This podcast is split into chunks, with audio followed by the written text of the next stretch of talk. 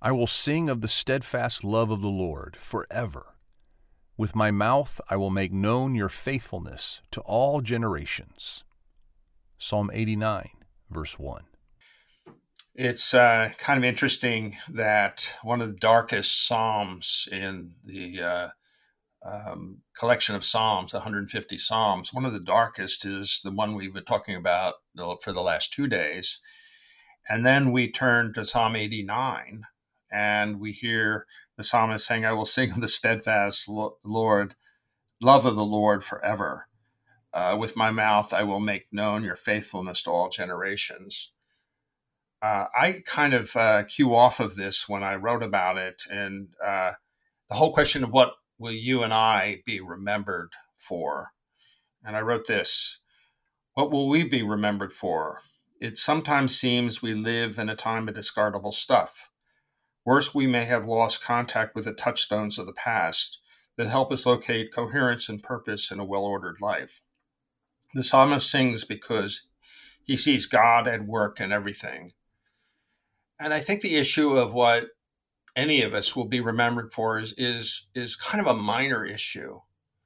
I think really the important thing is not to worry too much about that, but actually worry, not even worry, but engage life as God intended it. In other words, the last line the psalmist sings because he sees God's work in everything, including his own life.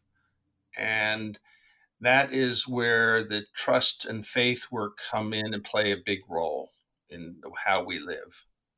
Yeah, so you know the the bottom line is are we pushing a life for our own fame and to be recognized or are we um, pushing a a life of um, reflecting God and his goodness and certainly this is where this psalm initiates.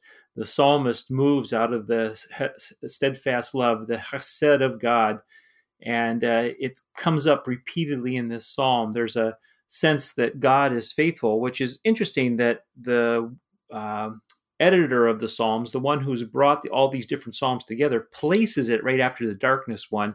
We now have this burst, which we would have expected eventually coming out uh, to the people? Yeah, uh, as we will see, because we're in the 89th uh, Psalm for four or five days, actually, five days uh, or six. Uh, it's a very important Psalm and it has many aspects to it. Uh, but it has a great opening and uh, a great sense of God's faithfulness and also, I think, the psalmist's faithfulness. Well, I think the psalmist would push back a little bit on that with you. I think the the psalmist would say, "No, uh, keep your focus on God's faithfulness. Um, he's the heavy hitter in this story, and He's done it in spite of my lapses." Amen.